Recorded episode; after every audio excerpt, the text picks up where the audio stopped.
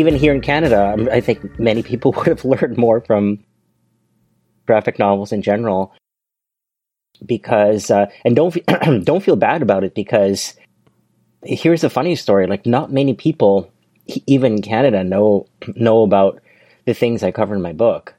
So mm, that's the thing. I think people out like um, outside of Canada might might think that I'm sort of like talking about some secret Canadian thing that only Canadians know about. But um, in fact a lot of this stuff is is really completely unknown. And and you know i guess that's sort of something against the education system. But it's also i mean it hasn't really been written about to it's been written about to some degree but not in a great to a great deal. So that's something against publishing as well. It's something against journalism it's it's actually kind of remarkable that sort of like uh, such an important part of something that really shook canada has really not been covered to, to, to like any great length. It's not just interesting from a historical perspective, but it's obviously very narratively compelling. It's the kind of thing you think that you know there would have been some some big film about, or what's your sense of why it just hasn't gotten out there in that way? The thing is, so uh, th- so this group, the the FLQ, um, which is uh, it was it was a separatist group, but to, uh, to distinguish it, it was sort of um, separatism through by means of violence. So there's sort of two periods of this group. There's sort of this better known version in 1970 where they actually kidnapped politicians and one one was killed. So there's that, and that's kind of like a better known version. And there ha- actually have been like some film adaptations in Canada about it not many, but um, other adaptations. And that was going to be the book I was originally going to do when I started this, because it, I knew about it. I knew a little bit about what happened before, but as soon as I started doing research about the the earlier period, I was flabbergasted by what by what I was learning, and then I and then I realized pretty quickly that th- this is it. This is the book. There's going to be a book two, and I will do like this later period in 1970. But for now, I just had to cover that 1960 1960s period because um, it it re- it really is an un- unknown unknown. Um, much of it is un- unknown. That moment when you realize that you know this is going to be multiple books that are going to take you know multiple years of your life. Right. Obviously, you've got a lot of experience from the publishing side of things. Well, I mean, on a practical level, like I'm getting older, so there's um, there's no guarantee I'll I'll be alive. This is such a graphic novel cartoonist thing, and we, you know anybody over the age of like twenty is like, well, I'm gonna die soon. Yeah, I mean, no, seriously. When they, like, I mean, I'm I'm 57, so like, um, I, there's no guarantee I'm going to be around in like in you know six or seven years, which is at least how long it's going to take me to finish this next one. But yeah, so yeah. there's that issue. There's that issue. I mean, on the on the other hand, like this this second and last book, like what happens in the second book is is also like completely fascinating. So I'm really like excited to to start working in that full time. I've sort of done the drafts of it and so on. So that part I'm really looking forward to. And and like I said, I I, I hope I hope I can finish it without like um, you know without keeling over on your drawing desk.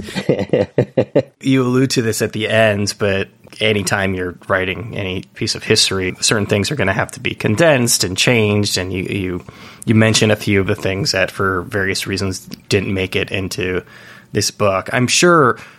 I'm sure when you had the realization that you wanted to cover the earlier time period, you were wondering whether it was something that you could fit into a single volume? I knew pretty much that I could fit it into a single volume because um, it, it, basically covers three periods of the FLQ. The, the, crazy thing is, is that there are these different groups um, that wanted to overthrow the Canadian government. It was the '60s, man. yeah, yeah. So they were all unconnected. So like one group, and they didn't know each other too. So like one group would um, have their kind of haphazard, bumbling plan to do do something, and then they would get arrested and thrown in jail. And then, and then an, a year later, another group would come along, and then they would try their own version, uh, and they would get arrested and thrown in jail, and then the, like then you'd have a third group, and the thing that tied them together, other than their their desire to overthrow the Canadian government, was that um, they were all pretty bumbling in their in, in their in their methods. Well, the other thing that tied them together actually is that they were fighting on behalf of Quebec because they Quebec is a French speaking province in in Canada. And so they believed that the colonizers that were the English um, uh, represented by Canada so initially they started to you know attack symbols of the colonizers which were basically um, federal government buildings like you know army uh, like armories and so on which were run by the federal government and then the second, and then you'd have the, they were all like pretty crazy stuff. Then you'd have like the second group where the guy actually wanted to form his own army. And he literally set up a guerrilla army training camp deep in the woods. And he really expected, he expected to, to attract like hundreds, if not thousands of soldiers. But all he could, he could round up was 12 guys. And then you also had, they, they were so ill equipped like i mean first of all they didn't have if you have an army you need to like they're basic things. You have to have food right? You have to feed people. And so they didn't have enough food. They didn't have enough supplies but they didn't have enough weapons either. They barely had any weapons. Um, so they had their idea was to rob a gun store right? Because that's where all the guns are in the gun store. It's logical. And they were just going to like load up the trunk. And um, and that was like I don't know. They probably would have to. They probably would have to make a few trips to the gun store, right? Like if you load up the trunk, you can't. You can't do it all in one shot. So I don't think they really thought in terms of uh, long term plans. Yeah, so it, it, was just like one bumbling thing after another. Um, and I'm not spoiling anything here because it's kind of obvious what would happen. But you rob a gun store with um, people who are poorly trained, and things will go wrong and um, two employees of that store were, were were shot and killed by accident. It is one of the more cinematic moments of the book, like that that element of it specifically, where uh, one of the employees is shot by the police. Right, right, because it's a gun store. So, so, so one of the employees like pulled a, a gun from off of the wall or from a drawer or something, and of course chased chase the people who were robbing the gun store. They were wearing military fatigues, by the way. Right, right. Yes, they actually had. This is the other thing. They they did have enough money to actually um, sew their own costumes. Uh, sorry, costumes, um, military fatigues, and uniforms. But but I think costumes uniforms, is right. probably appropriate. yes, in this instance. Right.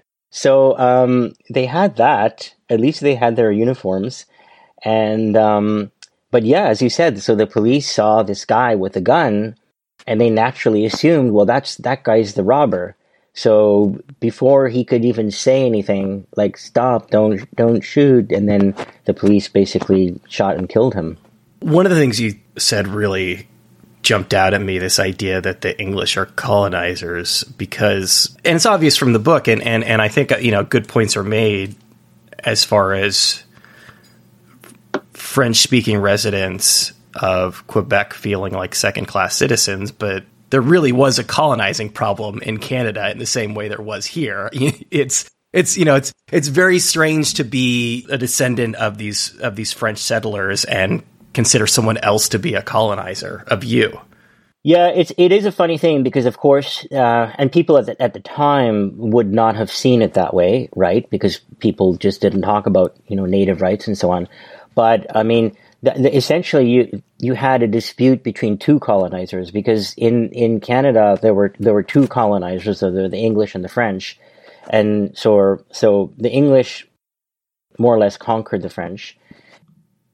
So the French in Quebec actually had it pretty. Ter- things were terrible for for the French in Quebec. I mean, it, I w- I won't get into so many details here, but it, it, it wasn't. Um, some of it was due to the, the um, to the English in Canada, but there were a lot of other factors, like the church, the Catholic Church, were running things in Quebec, and they run they ran the education system, and it was terrible. Terrible. Like for French speaking people in Quebec, um, they had almost no access to university. They were sort of streamlined into factory jobs. And they had, and as a result, they, they earned like half the amount of their English speaking counterparts.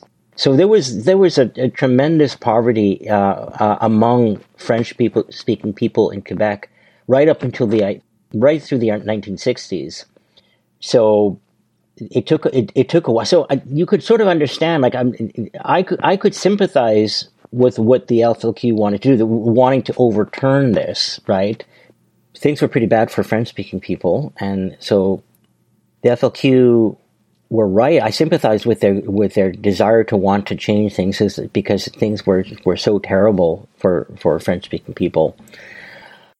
It's just the way the, the FLQ went about it was was so was such a disaster. I honestly can't tell from reading the book what side you come out on, but I guess value of at very least property destruction, you know, when it comes to attempting to liberate yourself. But then then there's the extra level of being very bad at that as well. Yeah, right. Right. And and the thing is, I mean, I'm by no means an expert in, in like other um, revolutionary movements. Um, I have read about others, but others there are some there are some similarities that whole bumbling aspect it seems that like almost every other movement at that time in, in the 1960s other other liberation movements had similar issues. Like probably the, the closest example uh, using an american reference um, would be the, exactly the weather underground where where in 1970 you had um, three members of the of the weather underground who basically accidentally got themselves killed because they were manufacturing bombs in this Greenwich Village um, uh, apart. Well, um, it was a, a, house essentially that the, the, the parents of one of the members owned, and the parents didn't know that their their where their underground friends were were hiding out there, and um, so they got themselves killed because they were they were just manufacturing bombs and so three people, three of them were killed, and two barely escaped with their lives. So you do you do have this this this sense of um, this haphazard um, mess. And the, the other funny story about that Greenwich Village bombing was that again, so many like haphazard connections here. But does the actor Dustin Hoffman uh, happened to be a neighbor? like literally, he he lived next door. Uh, there's actually f- photos online, so if anyone listening to it, you can look online if you type in Dustin Hoffman Weather Underground. So Dustin Hoffman is running out of his house. I think he's carrying something like a painting. He's like saving a painting from his wall, and um, and uh, with all this smoke coming out like be, be behind him, and um, somehow that one building completely collapsed his building seemed to be okay, but he, he got out um, just to be safe, of course. Was this part of your extended research? Yeah, I mean, I did. I did actually, you know, um, read read about other other movements just to try to get a sense um, of what else was happening in the world. Um, there are several other movements in uh, in South America uh, that ha- seem to have this um, this issue. In fact, the FLQ was was influenced by one movement in Brazil uh, who did political kidnappings. So yeah, it, it definitely was um, of the time. Yeah, it makes sense, right? I mean, these aren't professionals we're talking about, and right. Certainly, that I'm going to say men because it's almost exclusively men. There, there's a yeah. There, there's an unfortunate wife who really gets screwed. Yes, yes. But it's just guys. It's you know, it's white collar guys just doing making bombs after work. Yeah, exactly. And in, in many cases, this tended to be the case with other movements in the world, but definitely was the case with the FLQ, where a lot of the members were were actually teenagers, where like sometimes they would recruit teenagers as young as sixteen. So, like one incident in my book, I have um, them recruiting a sixteen-year-old, and they literally pick him up at like high school, his high school lunch hour. So like in between classes, his mission is to plant a bomb uh, in a factory. Again, how how could that not go wrong, right? But but it does. It does go wrong. It seems clear to me that they weren't trying to kill people. There's just always you, you can't account for wrong place, wrong time. Yeah, that's the other thing too. The, the like the other difference between revolutionary movements of that era was that for the most part, um, their intention was not to kill people. It was sort of the which is kind of hard to sort of grasp because if you're using like guns and bombs, how could you not uh, want to kill people? Kill multiple people in the process. right. Yeah. So, so essentially for them, like it was always, um, it was more of a symbol. So the bombing would be a symbol against a, um, against a target. Um, like an armory that would have, you know, uh, symbols and so on, a, a certain symbol. And so this is sort of also something consistent with, let's say, with the with the Weather Underground did, and so the FLQ did this too. So they would plant a bomb, but they would, after planting the bomb, they would alert the, I guess, the owner of the building. They say, "Hey, there's a bomb. You've got you've got like five minutes, and you've got to you've got to evacuate." And so that was it. So their intention and I just wanted to put this out just to like to try to sort of like cover their bases on for, on their behalf is that their intention was was not to kill people even though of course that's what happened that specific instance is very interesting because you know the one time they decided that the bomb threat was somebody crying wolf it it wasn't right exactly yeah what was your relationship to this material growing up in quebec well when I was growing up, like all the all the um, all the events covered in this book were pretty much like all before I was born. I, I was born like just at the tail end of what happens in this book. And in that period in 1970, I would have been four years old. So I don't have any direct memories from this. So, and so when I was growing up, it was like, it was mostly over. So I, I, I didn't get the sense um, the people were still talking about it. So yeah, it was only until I was in high school that they, in my high school class, they showed a, a documentary on the FLQ, and that's that's when I sort of really started to like learn about it. Over the decades, as the idea of Quebec independence has continued, what's your sense of what the public feels about these guys in the story? You know, it's hard to know because, as, as, I stated in the beginning, like so much of this is, is unknown. So I, I don't think people have an opinion yet of, of this because almost no one knows about uh, what I covered in this book. And, and um, you know, it has been covered a little bit here and there there's actually a pretty good podcast by CBC about about um, some some of these events. And there's a there's been a couple books that have that have been made uh, that have been published in the in the last few years about this that covered some of the events, but for the most part, there's not very few people know about this. While I was working on this book, I would you know mention some of these events and pretty much sort of to test like people's knowledge to see like is it just me? Am I the only one who don't know, doesn't know about this? But every single person I've mentioned this to had no knowledge of, of any of this. I was getting conflicting reports as, as I was reading about your your reason for leaving D and Q to make your own books. Some of them were attributing that to your previous book, The Envelope Manufacturer, and some of them were attributing it to this project. Obviously, it's been uh, you know, as we said at the beginning, you know, eight years since that happened. Mm-hmm, Is this mm-hmm something that you've been percolating for that long? Yeah, I mean, the, the idea probably came, um, it's definitely older than, uh, it's been older than eight years. I probably came up with the idea like over 10 years ago. and I really wanted to, so I really wanted to do this book.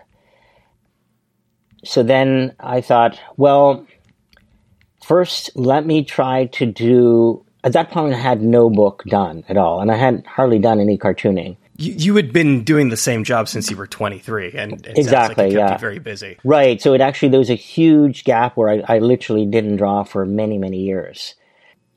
So when I had the idea to do this book, I thought, okay, first let I should have at least one book done. So let me just try to get all my mistakes done uh, before I because I really was like enthused about this book on the FLQ.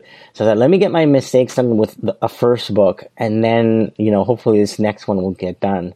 So then I had uh, variations drafts of that the envelope manufacturer done. So I kind of finished it up and I published it as as a book, as its own book. Now the thing is, while I was doing that, I realized that had I continued staying at Drawn Quarterly, there was no way that I would be able to do this book, the book called "Are You Willing to Die for the Cause," because it it it it, it took a long time to do, and there's a lot of research. But I'm I'm you know also drawing, you know, just drawing it and writing it. That the, it, there's just no way you could, or at least no way I would have been able to do it with a full time job, and so and a family. Yeah, and a family too. At that at that time, my family was quite young, so there was, um, yeah, there's no way I would have been able to do this, and so that was actually a very large impetus on on you know why why I decided to to step down from Drawn Quarterly, and and and of course it was an important factor was that the people working at Drawn Quarterly sort of like uh, let, let me do this. People like Peggy Burns and the publisher and Tom Devlin, the executive editor, and Julia Pohl-Miranda and Tracy Hurren. I mean, I could keep on going down the list, but the, the amazing, talented people and accomplished people at Drawn and Quarterly, and um, I'm very sort of on, like honored to have been working with all of them. And I'm really amazed at what they've done with the company. Um, since since I left, but like you could see it obviously even many years before then. But so I knew I had no I had no concerns when I first came up the, with the idea. When I first approached Peggy Burns and Tom Devlin, they were the first two people I approached, and um, I didn't have any concerns because I was so so much in awe of their talents, and I had I, I knew that they that they would be you know, running the company in, in sort of the best possible way. Yeah, but again, this thing that you were effectively doing since you were in your early to mid 20s, it must be really scary to one day just not be doing that anymore. I mean, sometimes the scary part was when. I mean, obviously, I love Drawn Quarterly, so yeah, so th- there was that sense of feeling like, oh, uh, sometimes you know, sure. Sometimes I did wish I was I was still there. Yeah, or am I doing the right thing? Yeah, the the the part where you know, am I doing the right thing comes in is like I was thinking when I was working on this book. Sometimes I really had some severe doubts, and I would uh, in, in terms of like, can can I pull this off? And uh, and then I sometimes I would be thinking, oh my gosh, what was I thinking? I've barely had any cartooning experience. How how could I even think that I could just step away and do this book and and like you know? Um, so yeah, there were a lot of doubts along the way. There were a lot of those those kind of doubts along the way, and it just required a lot of discipline to just keep on keep on going and keep on trying to you know pull through. You mentioned the conversation with Tom and, and Peggy and Julia, but what was the conversation with your family like? With my family? Yeah, I mean, as far as like, hey, you know, this steady job that I have, I'm going to become an artist at this stage of my life. Well, let me see. Um, most well, my three kids. Um, one of them actually was not. He was not too happy about it, but I'm not. I'm still not really sure why. I think I think he's fine with it now, but but uh, at the time he wasn't thrilled. But um, uh, and then my wife was not too thrilled either, but you know she's fine with it now. I mean, I ask because usually when I ask a question, it's like, "What did your parents think about you becoming right. an artist?" Yes. you weren't making comics at all on the side during that period. I wouldn't say like during the 25 year period. I would say like there were long, long stretches. Some that could sometimes be, you know, seven, eight years and and then maybe do a little bit more, and then um, so for, like that first book, The Envelope Manufacturer, was almost entirely done while I was still at Drawn Quarterly. Um, the summer that I stepped down, I was basically just finishing it up because it literally came out like a uh, you know six months later. So um, yeah, that was a product of of like drawing really early in the morning. So because I had um, the full time job and then I had young kids at the time, there was a really short period between 5:30 a.m. and 7 a.m. when I could when I could um, basically draw, and uh, that was it. So that book was done mostly mostly in, with that kind of schedule. Yeah, we were talking, and I mean this conversation comes up all the time on the show. I think it partially has to do with just how long it takes for a cartoonist to make a book. One of the things I've come to recognize is that again, I you seem healthy. I don't think you're dying anytime soon, but mortality can also be a motivator. You know, when you realize that you don't have forever to do these things that you want to do. Yeah, that, it definitely it definitely um, makes me focus more. You know, and and like I said, I have this goal for this other book that I'm really excited about, and I'm um, because it's a great story and I wonder if I want to get it done. Um, so yeah, I definitely like know what I'm doing over the next six or seven years. I also just mean from the standpoint of like taking this big leap and leaving the company you founded. Yeah, you know, I mean the other the other thing too was that uh, I had um, I had a younger brother who I think this actually had something to do like a, a part of my decision because around that time, like literally a year or so before I came up the idea of of of stepping aside from and Quarterly. I had a younger brother who died very suddenly, and he was only 34. And um, he died. Um, he had a brain aneurysm. He, he literally like, one, you know, one day he was there, and the next day he was gone. Hmm. And um, and then I I, I think I really started uh, having a different sense of life from that point, and even even now, it still affects me. Like we can't take anything for granted. We don't. I think since then, I don't. I never even like take for granted that I'll be alive in the next in the next year. And I mean, anything could happen at at any at any age. And so that was that was sort of like, and again, that happened around that time. Um, and I thought, well, if there is a I really want to do more cartooning. And I thought, well, if there's a chance, if I could maybe, if I could make this work, if I could pull this off, where I can have this like succession plan um, for and Quarterly, and then that way I can also like do some cartooning. I thought, okay, like I, it's going to be my only you know, the only way I can get it get it uh, uh, around to doing this, because otherwise, like I said, it would never have happened if I was working full time at Drawn Quarterly. And that's the other thing too. Like, it's not so so that on the selfish level, that was I'm talking about like from my perspective of wanting to do cartooning, but the other really important thing is from the perspective of an art, the the well being of an arts company in general that's actually a really good thing that I don't see happening very often. Like often you'll have a founder of a company, could be publishing, could be different kinds of art, arts company, who'll just like hang on for dear life for like no matter what. Like that was your role when you founded the company, and like your your role will not change until you die. Um, and um, I mean, it could it could be you know it, it really depends on the on the context, but it really is important to um, to bring in new blood, right? To bring in new perspectives and um, and to um, and to sort of have uh, and to have a change. And I think I think that is that is good. I mean, 25 years, that's a long time. And I'm seeing that in a lot of the content that D&Q is putting out in terms of like having just more diverse artists making books. Yeah, and that's a, and that's a great thing too because like the, the, um, you know obviously there's been more of an effort in in in recent years, and um, and uh, and that's really important, you know. Um, but at the same time, it's not like um, it's not like everyone else was kicked out, right? So you like you still have like you still have um,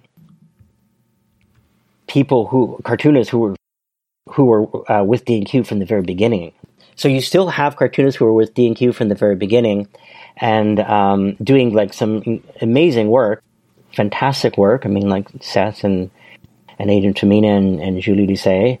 And I keep on waiting for Chester's next book. I keep on asking him what he's what he's up to. But so you have some fantastic cartoonists, um, but at the same time, you have like so many fascinating cartoonists uh, who are being brought on now, who who, who weren't who, you know who weren't there five years or seven years or eight years ago. That group that you mentioned, I mean, you know, obviously we we lost Joe recently.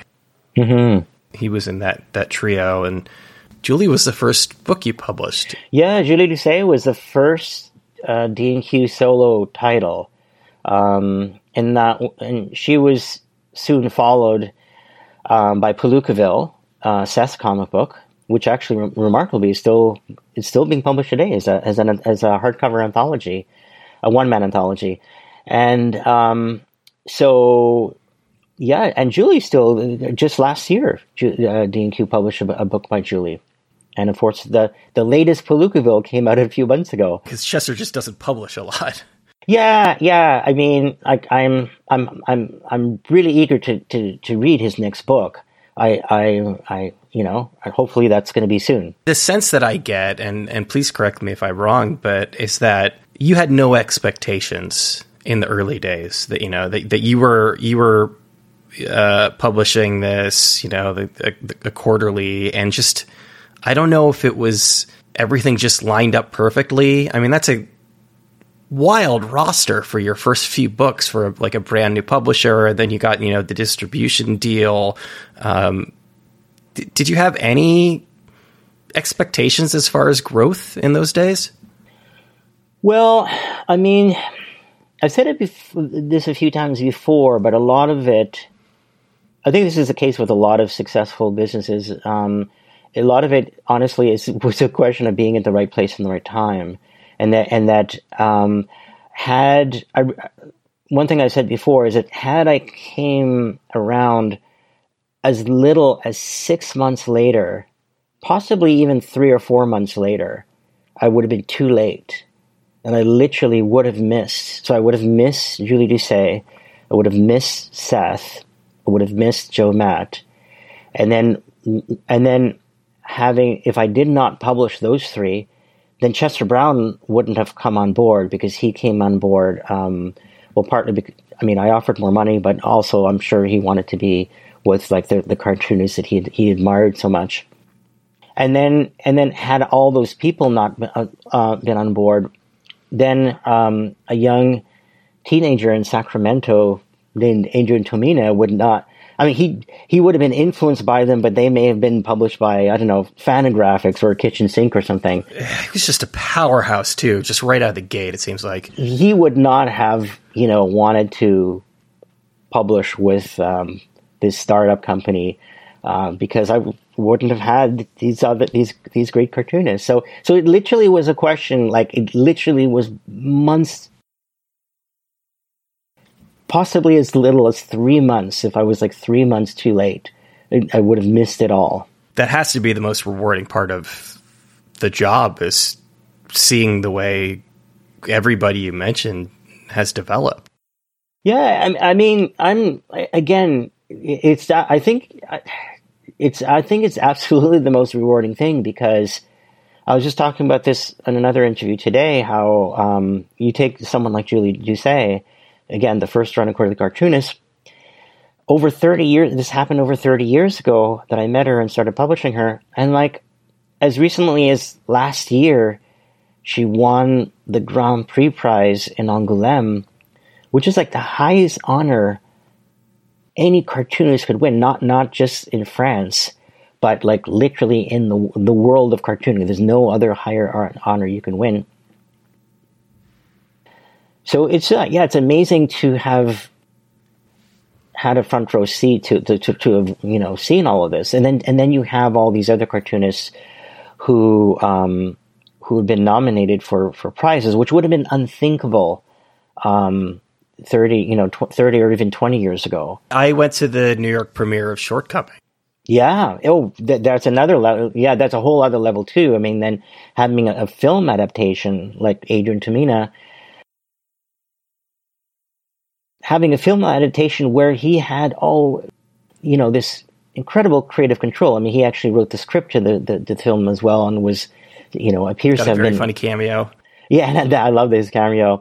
And um and of course he went on to become a, a new yorker artist as well. So it has been really wonderful to to see all that and to see like to see them develop as as cartoonists. Um like all those people started out of the gate and like as fantastic cartoonists.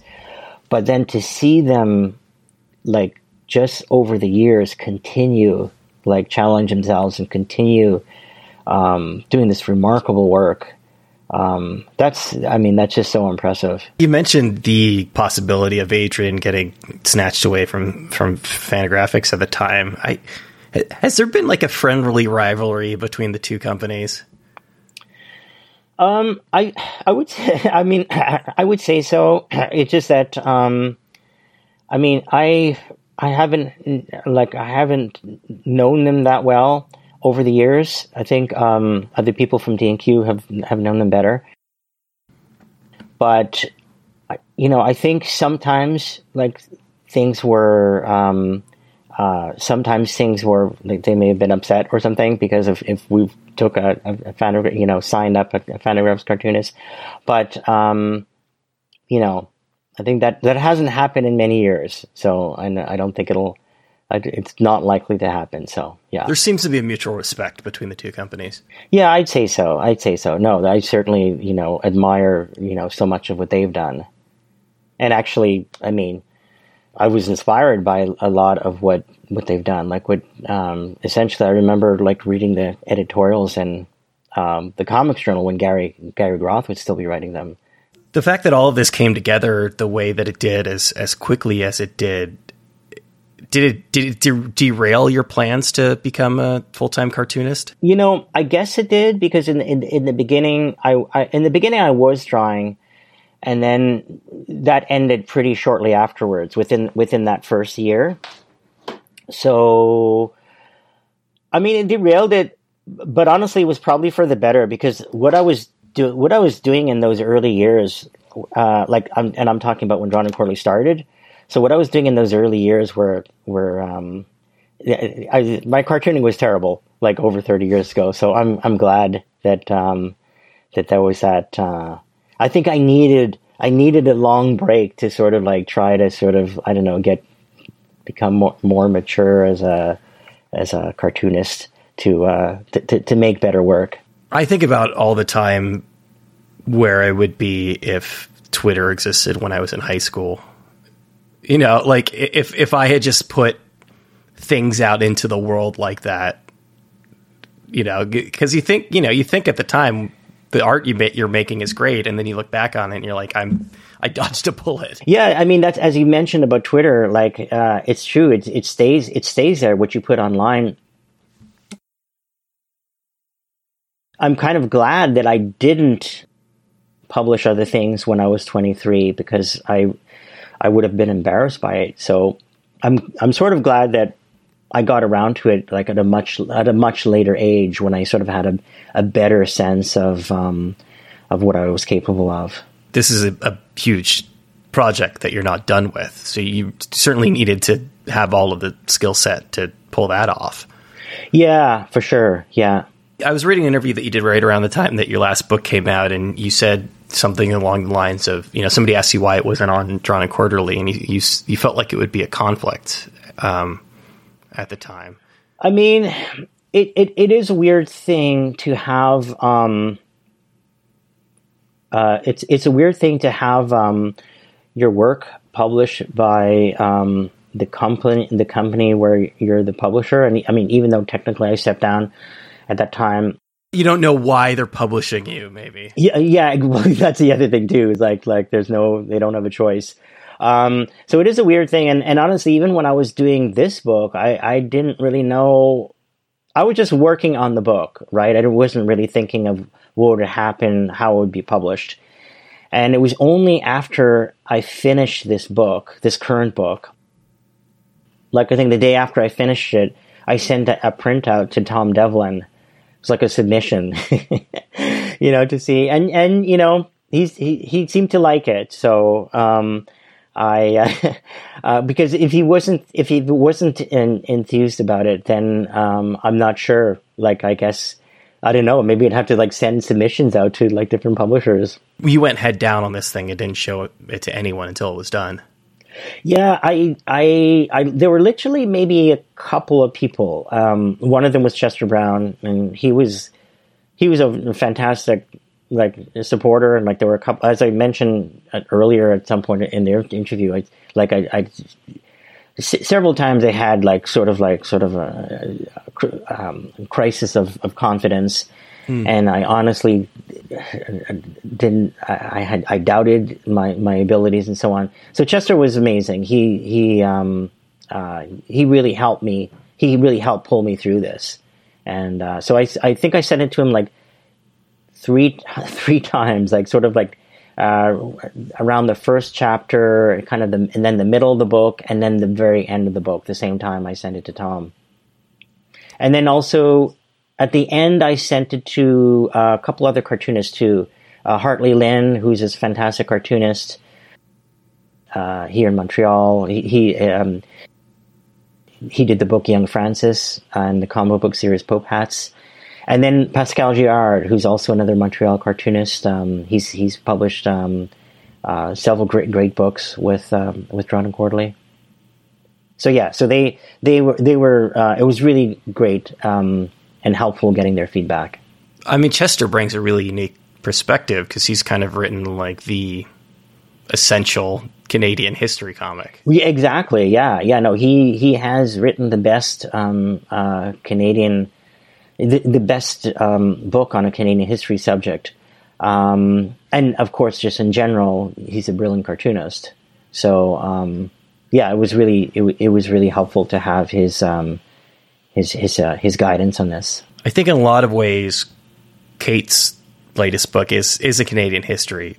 Oh, absolutely, yeah, yeah. Obviously, it's told through her, and it's a very it's a very personal book. Yeah, yeah, exactly, yeah. So, it, I mean, her book is also like I think one of the best books that, that Drawn and has ever published, and um, um, I'm referring to Ducks, and um, it, it, it, and it is it's dealing with history. It's it's dealing with personal memoir. Um, it's dealing with you know political issues um, current events and and um, uh, and it's it's told in such a, an engaging manner. Um, so yeah no Kate is also another um, another fantastic cartoonist um, that you know she's been around it's been actually I think it's been about a dozen years now. It's been since she's uh, started out with D&Q, which is hard to believe. But yeah, her first book with D&Q was in 2011. Hmm. Was that Hark a Vagrant? Yes. Yes. Yeah.